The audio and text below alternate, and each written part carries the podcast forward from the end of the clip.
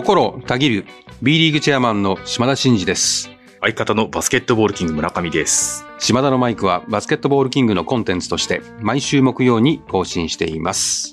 あの皆様にお知らせなんですが、今日から新たなはい。スポンサーさんはいがこの番組にご提供いただくということで、はいちょっとだけご紹介をしますね。は説明してると何のこっちゃよくわからないってことだと思うので、全国ドライバー応援プロジェクトとはいいうネーミングでうん協賛いただいてるんですよ。はい。これびっくりしますよね。だってうん企業名とかさ、うん。商品名とかうん普通出るじゃないですか。はいそういうんじゃないんですよ。で、今回、ちょっとまた別でですね、はい詳しくバスケットボールキングさんに記事を書いていただいたりとか、はい。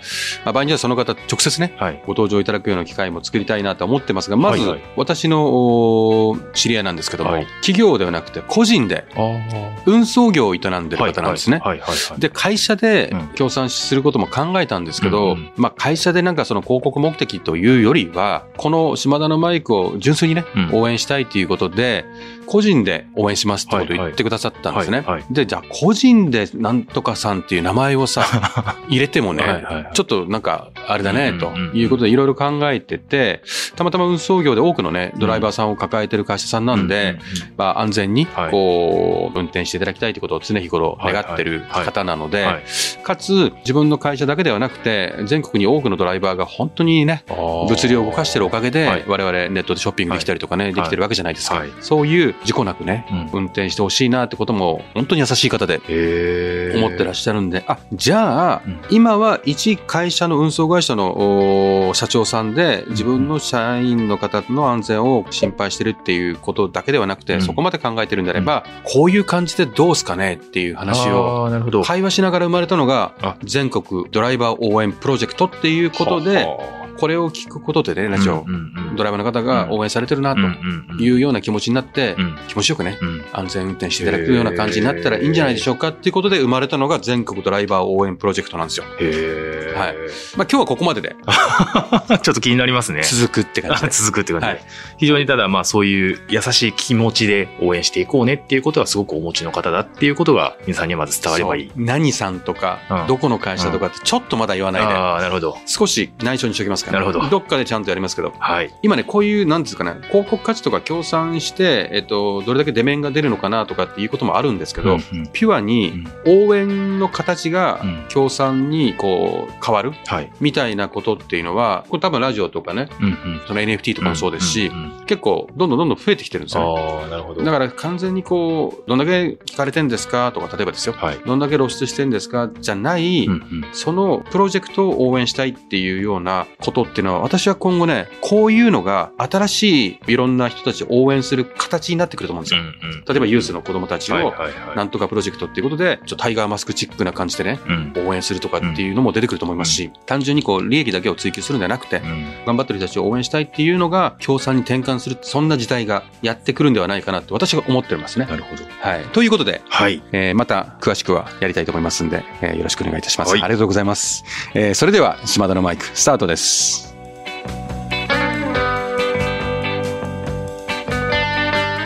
島田のマイク。この番組は B リーグライブ2022と全国ドライバー応援プロジェクトの提供でお送りします。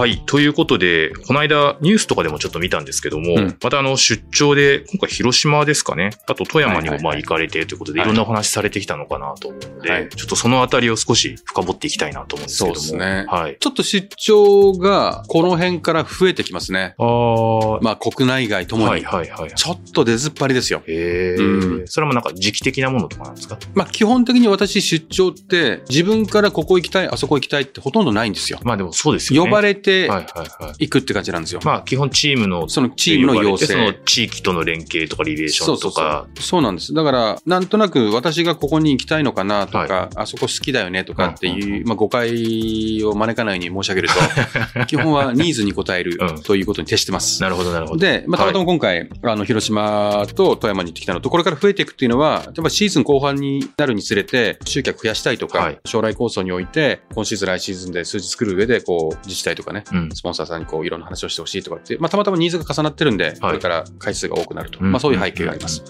で、広島なんですけども、広島は、まあ、一番は、はい。いわゆる新敏湾を目指すにあたり、まあ、富山も近しいんですけどね、はいはいあの広島は新敏湾を目指すにあたり、いわゆる関係各所に、ういろんな、こう、機運情勢ですね、うんうん。に行くということが一番の目的でした。はい。で、メディアの皆様にもお会いしてるし、はいスポンサーの皆様にもお会いしてるし、当然試合会場でファンの皆様にもご挨拶をさせていただきましたということ。あとはクラブのその経営陣とかオーナーと今後の経営戦略みたいなことをディスカッションするみたいな。まあまあ相変わらずもうびっちりのびっちりですね。びっちりバージョンでしたね。で、まあ試合会場に行って、ちょうど9連勝中だったんですよ。ああ、うんそれまた雰囲気もいい中で。いやーもう強いじゃないですか、広島。はい。はい。で、アルバルクとの西地区うん首位とうん東区2位のうん。連勝同士でああ、そうか。ぶつかるってことで、結構注目カードで、まあ試合を見させていただきまして、まあその前にスピーチをして、まあファンの皆様には、まあ今、ちょうど去年行った時に、うん。広島ドラゴンプライズは、いわゆるその B リーグの中の新たなビッグクラブとして誕生しそうなクラブの一つですみたいなうん話をしたんですよ。うんで、今回はもうそういう風になり、もう向かってますみたいな、まあそんな話をさせていただいて、あとはその将来構想において、ファンの皆様に私がお願いするのをほら、スポンサーお願いしますとか、はい。そのアリーナお願いしますっていうのは筋違いじゃないですか。はいはいだから基本的には入場者数が今ちょうど3000人強ぐらいだったんですね。うんうんですから、もうちょっと頑張りたいということで、クラブは3500人ぐらいを今シーズン最後フィニッシュしたいって言ってるんでもうちょっと後半頑張んなきゃいけないんで、皆さんよろしくどうぞっていう話をさせていただきましたね。まあ、お友達連れてきてくださいね、みたいな。もうそうですねってことですかね。でもね、これしかないんですよ。うん、集客増やすって、B リーグって、一回会場に来た人のリピート率が高いんですね。高いですよね。野球サッカーより高いんですよ。はい。はい。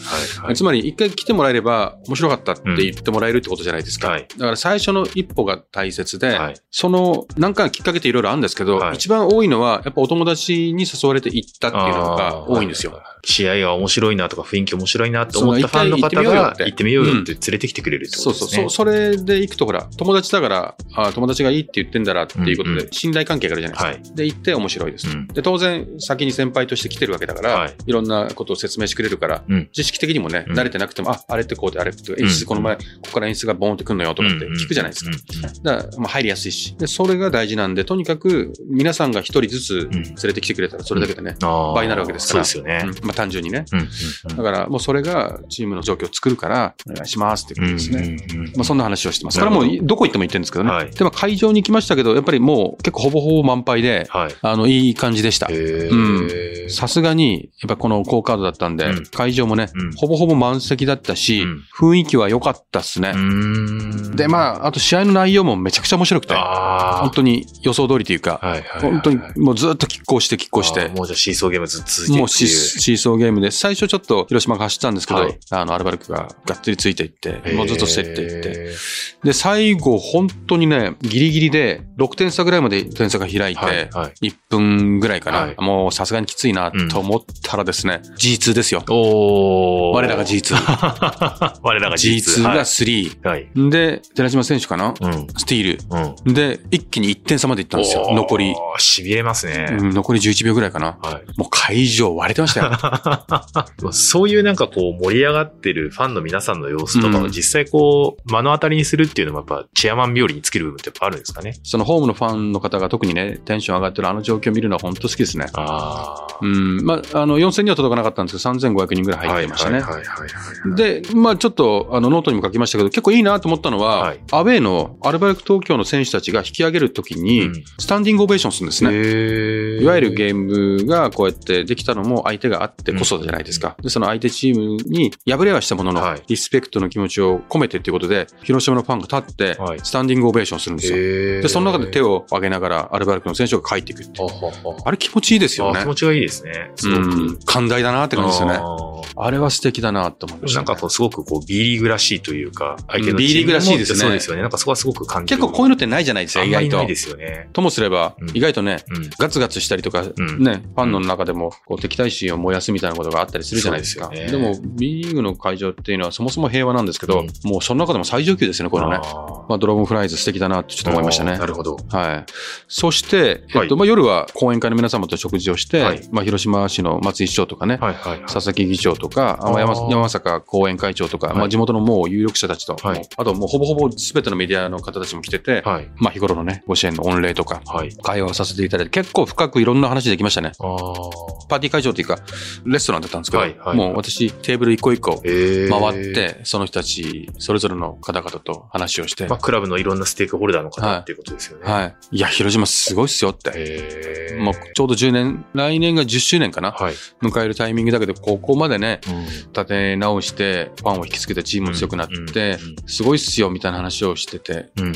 あの、やっぱ皆さん喜ぶんですよね。ああ、でもなんかそのメディアとも対して、そういうステークホルダーの方々とも結構しっかりお話ができて、うんまあファンの皆さんが盛り上がる様子も見れて、非常にこう収穫の多い広島の出張だったっていう。多いですね。あ最後にあの、広島お好み焼き食べました。ー あ、ちゃんとそれは食べて、さすが夜中の12時ぐらいに。12時前かな？せっかくだし、行ったからにはっていう。おじさんはが深夜のうんお好み焼き、ああ1個食べちゃいましたよ。美味しかった。結構胃が健康ですね。本当健康。その代わり次の日、もう何も食べなかった。一日何も食べない。夜まで何も食べなかった。ちゃんと広島らしく広島らしていうことですね。ということですね。はいまあ本当に順調に伸びてるクラブだし、まあ選手個人のことどうこう言うのってどうかなと思うんですけど、うんやっぱり G2 選手、はいまあ川崎からね、はい移籍して、今も本当頑張ってるんですけど、前回ね、島田と語りましょうで、はいはいあの対談もしてるじゃないですか。本当にその時に彼のこといろいろ調べたら、本当に2年目で結果を出す説を私が発見しちゃったわけですよ。ああ、なるほど。うん、行く時行く時2年目で何かが起こってるんですよ。で、今回2年目じゃないですか、はい広島。なるほど。だからね、G22 年目で何かをやってくれるっていう説を。唱えた私としてはう結構期待してるんですよ。なるほど。ちょうど私がスピーチをするときに、うんあの袖で待ってたときに、ちょうどドラゴンフライズの選手たちも同じところで袖で待ってたんですよ。で、私と選手が一緒に袖で待ってたんですよ なるほど。で結構時間があったんで、そこでもうみんなと喋ってて。うんうん。で、G2 にもこの話をして、うんうんね、あの開幕前にあれやって、もう本当になんか今、2年目いける説やってるね、ってうんうん言ったら、うんあの笑ってました。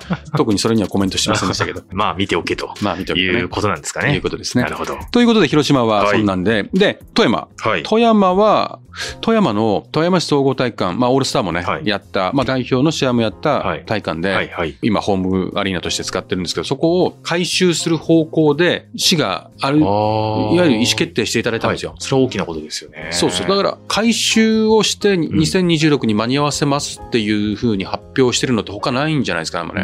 うんまあもちろん動いてるところはあるけど、そこが明確にこう、なんだろう、対外的に言えるような状況になってるところ、うんあんま少ないんですよねそこまで。ちゃんと合意してて、うんまあ、クラブ側と行政とが同じ目標に向けて、もう計画立ててやっていくんだよっていうことを、もう結構しっかり発表されたっていう。そうなんですよですよね。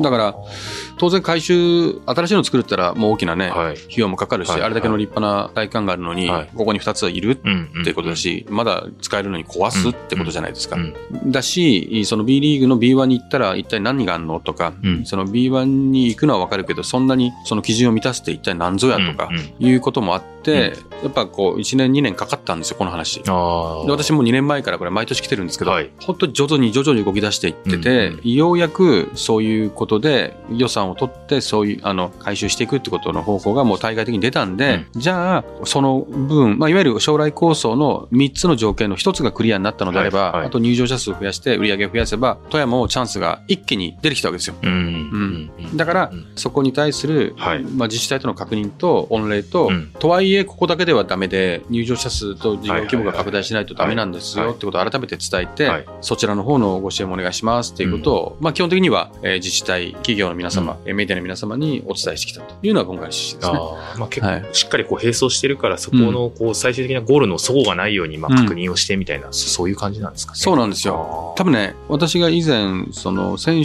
手に対して、選手ミーティングの時に、えーもしかしたら十数クラブかもと、うん。もしかしたら今の B1 の半減するかもしれないと、みたいな話をして、それが結構一人歩きしちゃって、ど。こ行っても、そこのお12とか14とか15っていうところに、うちのクラブ入ってんですか、あのチェアマンの頭の中には、みたいな。うん、聞かれるわけですよ。う。ん。そんな言えないじゃないですか。まあ、そもそもそんなに明確にあるわけではなくて、一番大きいのはやっぱアリーナがあるかないかっていうのがうん。そもそもあって、うん。でそれで入場者数が消てるかどうかっていうのがあって、うん。売り上げがあるんで、はい見越すと、まあ、固く見るとそんな感じなのかなっていうふうに。だけど、今回皆さんにお伝えしてきたのは、ちょっとこの、ここで話しますけど、4000人12億っていうのがあるじゃないですか。はいはい。で4000人12億はもちろんあるんですよ。うん。でもちょっと、あ地方クラブのファンの人たちですね。うん。未だに地方入ったじゃないかとか、うん。地方を切り捨てる気かみたいな話で、まあ、どこ行っても言われるんですよ。うん。まあ、頑張って言ってるんですけど、まだまだ伝わりきってなくて、そうではなくて、今もうすでに B リーグは、今、たまたま今24ですけど、はい。コロナでチームが増えましたけど、今の昇降格制度を採用しているのであれば、段階的に18人減らしていくしかないんですよ。はい。まずね。うんうん。で、たまたま今24になってるんで、うん。たくさん B1 にいるんで、なんか当たり前に B1 にみんながいるような状況になってるんですけど、うんうん。これを減らしていくっていうことがあったり、そこで昇降格をやるっていくと、クラブ数がある程度減ってきて、かつ資金力のあるクラブがたくさん出てくると、はい。それはどうしても、えー首都圏だったり、資金力のあるクラブがそこにいるようになってくると、うんうん今1にいても2とか2にいても3に行くことだって全然あるっていうことが見えてて、はい。つまりそれこそが資金力と地方のクラブにとってうん。苦しい状況が生まれてくるなっていうことで、うん。ある一定の基準を設けて、クリアをすればそこにたどり着けるっていうことで、どこのクラブにもエクスパンションリーグということでね、はい。チャンスがあるようにしてうん。頑張れる、うん。頑張りたくなるような状況を作っていきましょうっていうのがまあ将来構想なんですけどそれでもやっぱり行きたいっていうふうに考えてるクラブがたくさんあるわけですよ。はい。で、そこの資金力だったり、いろんなハンディキャップをなんとかヘッジして、チャンスを少し拡大できるようにっていうのが、三次審査っていうのを設けて、はい。三次審査で12億と3000か、うんうん。4000人と9億か、うんうん。まあアリーナの条件をクリアするってことはマストで、うんうん。あればいけるっていうふうにしてるんですね。うんこの辺があんま伝わってないんで、あー。あ、これだったら、うんうん。あ確かにクラブがアリーナなんとかしてくれて12億がなんとかしてくれるんだったら、うん。3000人はファンの力でなんとかしなきゃとか、うんうんうん。そこまで事業規模が拡大しないところであれば、うん。9億まで頑張ってもらったら4000人はあとファンの皆様の力でなんとかしようじゃないかとか、いうふうになっていって、その少しでもそのたどり着ける状況を作りたいなっていうことで作ったのがこのルールなんですね。ああ、なるほどですね。うん、あとはその売り上げもその地方のクラブで大きな企業がないとかってうん12億きついだろうっていう話もあったんで、えー、20%、12億の20%、つまり2億4000万うんはバスケ以外の収入のいわゆる副業も認めますって。うんなんか副業を認めますってなんか 今っぽいですけどそうですね。まあ副業というかそれは個人の話ですねうんうん。うんどっちか多角化を認めますってことですね。まあ事業の軸が他にあって、軸はうんそこからの収入ももちろん入ってるんだよっていう。そうそうそう。だからレバンガさんとかがうんえ唐揚げとか。やってたりとかはい、秋田ノーザンハピネッツがうんパンとかね。やってたりしてるの、あのビールとかねやってたりして、その流れもあるんですよ。なるほど。なるほどですね。うん、だからいろいろこうただ単に切り捨てるってことじゃなくて、状況が変わってきてるってことと、そこに備えて変えた将来構想の中でもそういうこう段階処置を置いて、うんうん。みんながこう頑張りやすいうん。たどり着きやすい状況を作ってますってことも今回初めてじゃないかな、初めてっていうかホームページとか見れば出てるんですけど、はいはいはい。なんだろう富山の地でメディアの皆様とかうん。にもはっきりこうこのことを伝えて、はいはい。とくとくとこう話してきたのが初めてかなって、うん。そしたらいけるかもみたいな。ああ、なるほどですね。うん、でラジオでも喋ってきたんですけど、はい。KNB さんで。はい。あとはノートでもやったりとか、新聞とかテレビでもそれが出てってなんかありがとうというか、うん。あそれだったら富山でも頑張れるかもみたいな結構ポジティブなリアクションだったんで、もうちょっとこのことをうん。他の地域でも言いたいなってうんちょっと思いましたね、なるほどですね。強めに。まあ、どこか一つがすごく頑張ってもダメでっていう、それぞれの分野で、まあ、ファンの方がとか、行政の力がとか、まあ、クラブがそもそもうん。事業の軸増やしたり、で、達成して超えていかなきゃいけない基準はこうなんですよ、みたいなことっていうのを、まあ、割と明確に説明する機会、今回は結構あったっていうことなんですかそうですね。むしろそれを説明しに行ったと言っても過言じゃないですね。そのアリーナの件が解決したとしてもうんうんうん、結局アリーナのことを自治体がうん。判断していただいてうん、売上のことは地元企業だったりオーナーが判断していただいて、で、入場者数のかファンの皆様の団結がものを言うということで、お願いするところがそれぞれ違うわけですよね。確かにそうですでね。、結構珍しいパターンで、アリーナの改修が先に見えてきたっていうのは、つまり自治体がリスクを取ってるわけじゃないですか。この地にうん B1 のクラブを残したいっていうニーズに自治体としては行動してくれたわけじゃないですか。うんそしたら地元の企業の人たちもお願いしますよと。うんあとはまあファンの皆様にもこういう、ここまで切り開かれ始めてるんでっていうことを伝えると、多分皆さんの頑張り方も少し変わるんじゃないかな。なるほど。じゃあこれから次のこうステップに向けてっていうところの各方面の頑張りっていうのはまたこう楽しみですよね。そうですね。多分これ富山っていい例で、はい。富山って今2400人ぐらい平均なんですよ。で、売り上げが今、去年7億ぐらいだったんです今年8億ぐらいってこの高藤社長言ってたんで、はいはい12億に対したらあと4億ですし、うん9億だったらあと1億じゃないですか。うんうんうんで、入場者数も4000だとあと1500人ぐらいですよね。うんうんうん3000だとあと5、600じゃないですか、うん。平均ね。うん。って考えたときに、もちろん全部フルカバーするのが理想ですけど、どっか決めたらいいと思うんですよ。ん。例えばもう12億はうん、もう地元企業とスポンサーで自治体がそこまでリスク取ってくれたんだったら、もうやろうじゃないかと。うん。もうやりますと。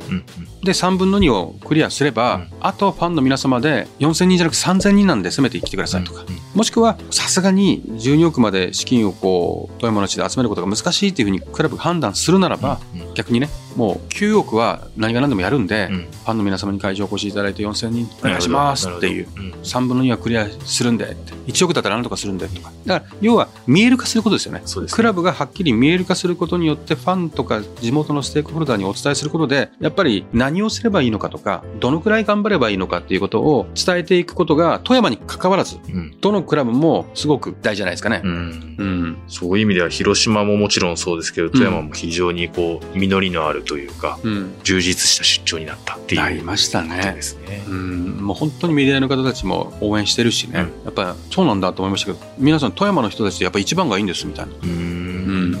だから上のカテゴリーがいいんですみたいな、結構そういうふうに皆さん言ってましたね。富山はでもあれですもんね。あのお子さんたちが目指す将来の夢みたいなのがバスケットボール選手が1位みたいなことって以前ニュースになったりもしてましたけどそういう土地柄でもあるし楽しみですよね。ね。これからの盛り上がりっていうのは。何せね、まあ、オールスターもあったし、はい代表戦もあったし、はい八村選手もね、はいレイカーズですよ。そうですよね。なんていう話題も出てきて、うんあと馬場選手もね、う今アメリカでチャレンジしてるじゃないですか。はいはいまあそういうね、今の日本代表であったり、8月のね、うんワールドカップでもうん視力を張るであろう選手たちがね、うん二人もいるわけですからね。そうですね。よろしくお願いします、富山の皆さん。なるほど。本当にありがとうございました。はい寒ぶりも美味しかったです。勝ち駒も美味しかった。はちゃんと食べてるんですね。い。はいまた行きます、はいありがとうございました。さあここでハーフタイム。いや私実は野球実況が中心でバスケットボールのことはいまいち知らなかったんですね。バスケットって得点リバウンドアシストと選手の指標になる数字ってありますよね。どこを見ればいいのか。詳しくない私にも分かる指標が欲しいなと思っていた時に出会ったのがファンタジーポイント。多くの成績を数値化して個人の総合的な活躍度を示したものがファンタジーポイント。要はこの数字が高ければ高いほど活躍したってこと。これさえあればいや今日も素晴らしい活躍でしたね。なんていつもバスケを追いかけてるアナウンサー風に話ができちゃうでしょ。ファンタジーポイントきっかけで B リーグにも興味が湧いてきたしついでにリーグ公認ファンタジースポーツの B リーグライブ2022も楽しんでみることになりました。え？じゃあもう立派な B リーグのファンじゃないかって？そう言っていただけるなんてファンタジーポイントのおかげですよ。さあ後半が始まります。各選手は活躍してくれるんでしょうか？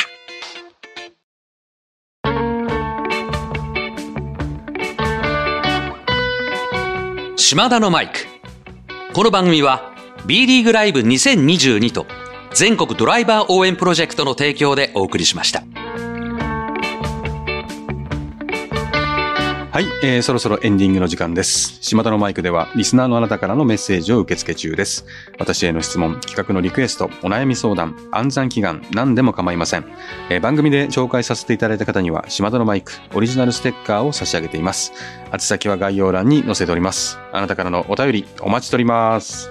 そういう意味で、あの、ちょっと話がまたあちこち行っちゃうんですけど、この間、あの、オールスター前に声出し応援の話を、あの、チェアマンがうん。放送会でやってて、あの、うん。反響がかなりあって、はあ、確かに分かりやすかったなと思ったんですけど、オールスター出演しましたからね。そうそうなんですよ。あ、はい。そういうことか、みたいなことで。で、うん。ただ、オールスター終わった後ってどうなんだっけみたいなことを結構 SNS とかでもチラチラこう見えてたんですけど、うん。あれ、声出し応援は、あの時の基準を基本的にはそのまま、このシーズン以降も引っ張っていって、各クラブの判断っていうことでいいんでしたっけ、あ、そうです。リーグとしてはもうああいうふうに開はい、放してるので。一つの基準というか、んここまではいいよっていうことあ、そうそうそう。もうだから結構あれですよね。リーグで発表した内容とか、私が喋ってる内容をなんか汲み取っていただいてそれぞれのクラブのはいレギュレーションとして出してるなっていうふうに、はいはいはいはいまあ参考になったんだろうなと思いますけど、はい。もうすぐ開けて水曜ゲームでうん切り替えたところもあるし、うんその週末からやったところもあるし、うんちょっともうちょっと様子見たいってクラブも実際あるんですよ。はいはいはいはい。それ強制しないと。各自治体、各地域性があるんで、うんそうですよね。こはお任せしますということでやってますけど、だいぶ声は出始めてんじゃないですかね。うんうんうん。で、オールスターの時は、うん。あの、スタンドにいるとあんまり感じなかったんですよ、はい私。ああ、やっぱりオールスターだからなって、まあこそうそうね。自分のチームをひいきでうん。こう応援するって感じじゃないから、うんまあまあね、と思って、まあ一応酸素検査のところに入ってもらって、はい。二酸化炭素のえー濃度だったりとか、はい。そのマスクの着用率とかっていうのは全部データは取ってるんですけども、うん。ただ、選手たちに聞いたら、選手たちはもうすごかったって言ってました。ああ、やっぱりそうか、選手側からするとすごく今までシーンとしてたからってやっぱあれなんですね。当たり前ですけど、こう、コートに向かってみんな声出してるからから。選手たちには聞こえるのね。ああ、なるほど。うん、選手たちは、もうなんか久しぶりのあの声援で嬉しかったっすって言ってて、てあ、そうなの？っていうことが分かりました。のだから、まあ一応日常が戻りつつあるってことはうんオールスターでもあるから、うんやはり我々が感じるよりもコートにいる選手たちの方が感じるんだなっていうふうになるほど、なるほど。思いましたんで、はい。これを聞いたね、はい。ファンの皆様うんは届いてるよって届いてますあやってほしいですね。はい。はいわかりました。はい。では、島田のマイク。ここまでのお相手は、心をたぎる B リーグチェアマンの島田真二でした。また来週。